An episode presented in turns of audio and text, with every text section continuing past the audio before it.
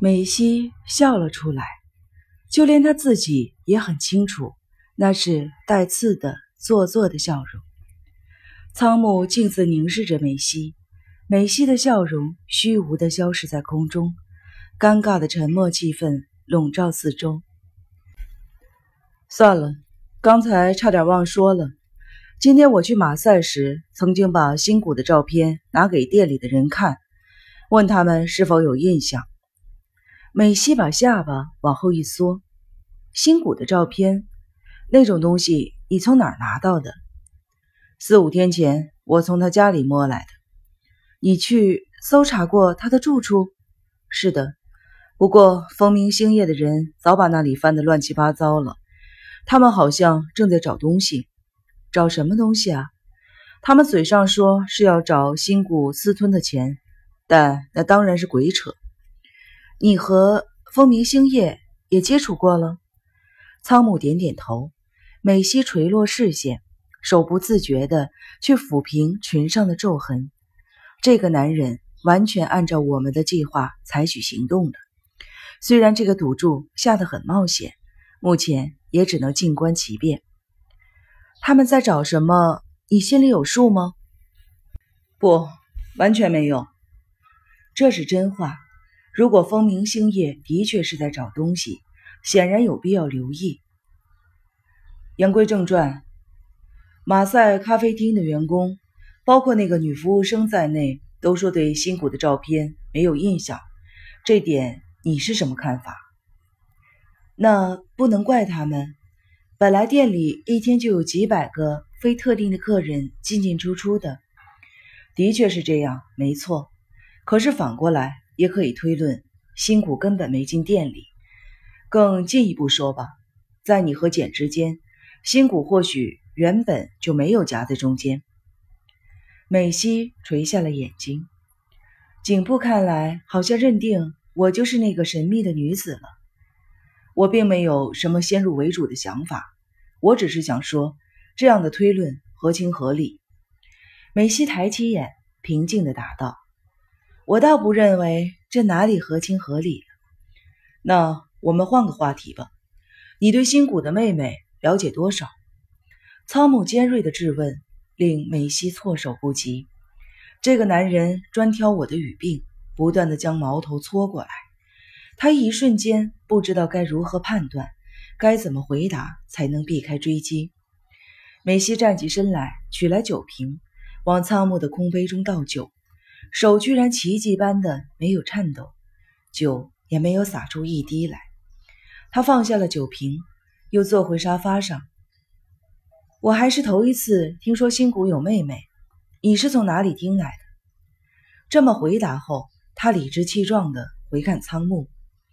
梅西暗自庆幸，他眼皮肿胀而难以露出眼线。仓木再次一口饮尽。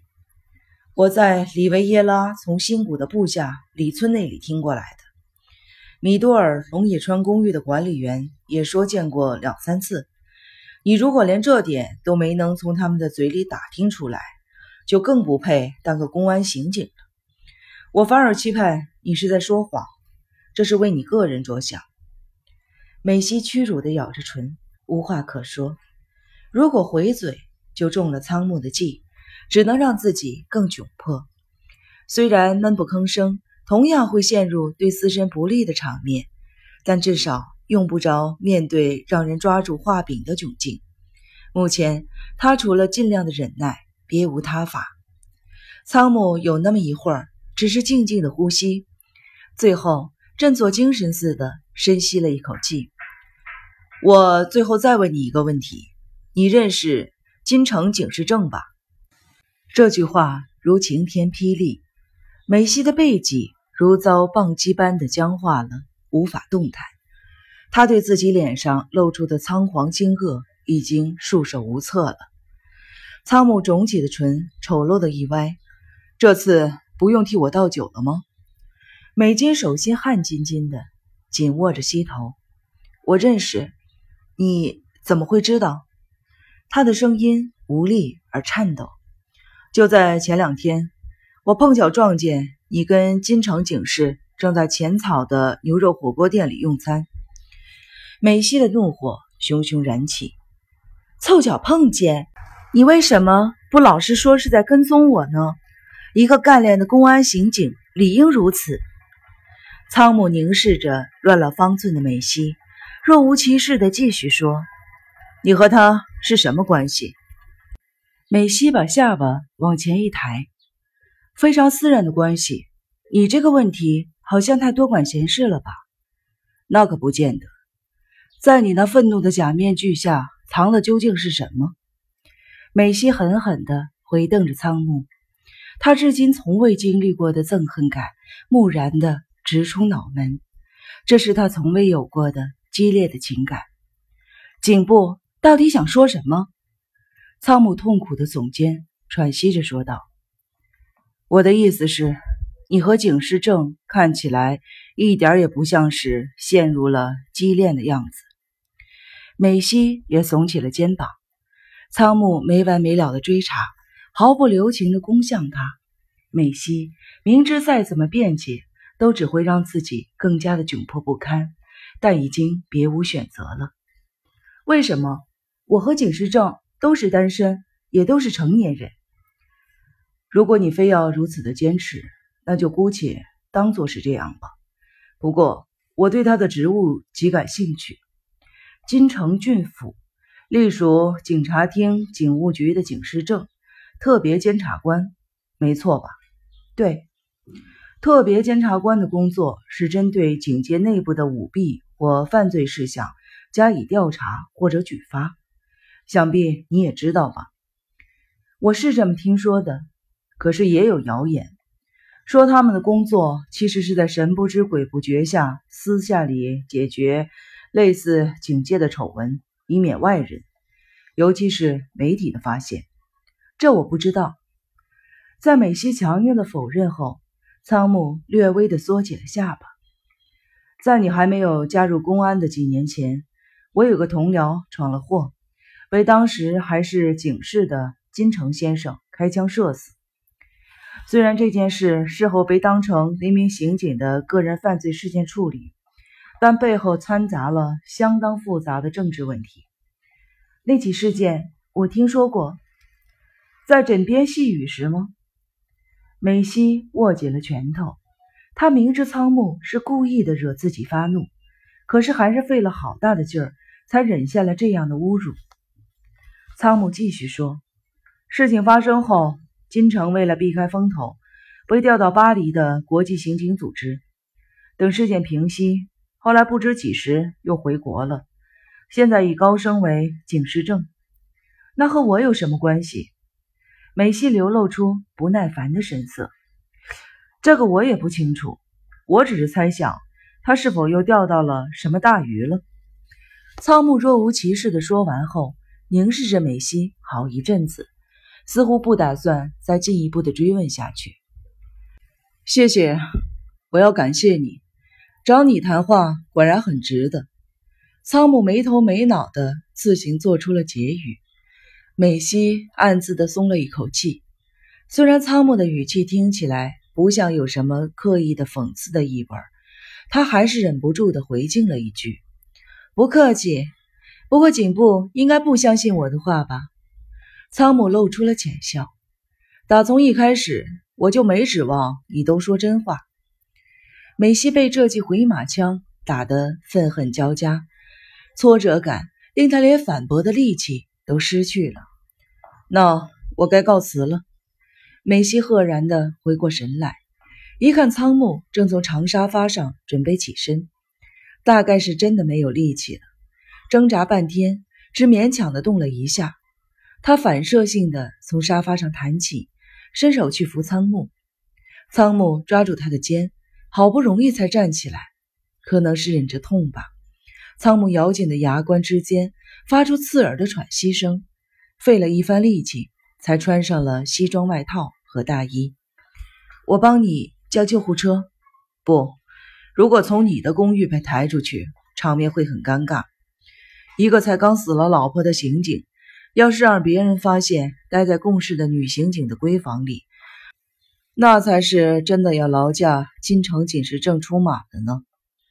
仓木朝玄关迈步，美希慌忙的用肩膀撑着他，两人纠缠着来到通往玄关的走廊。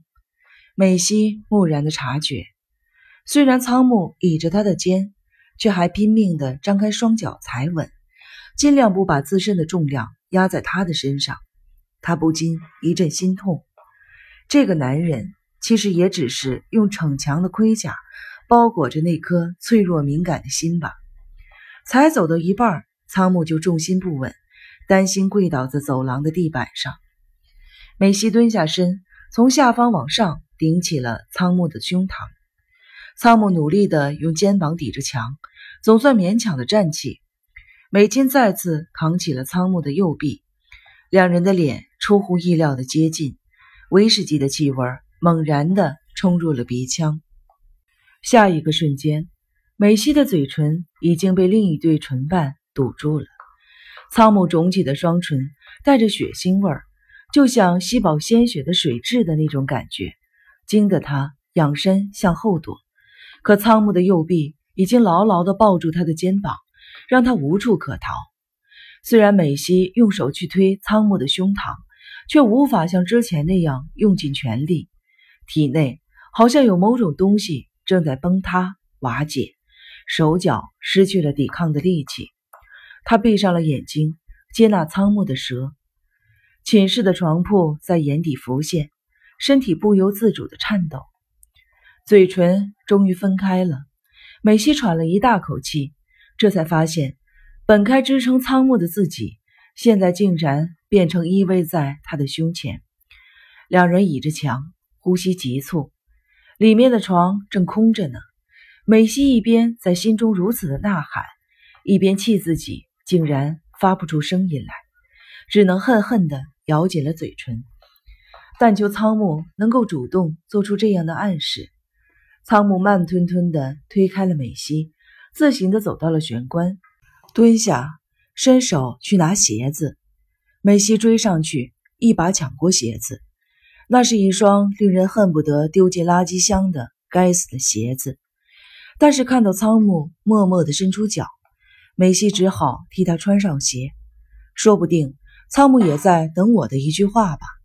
这个念头倏地闪过了脑海，然而就各种角度而言，他都说不出那句话。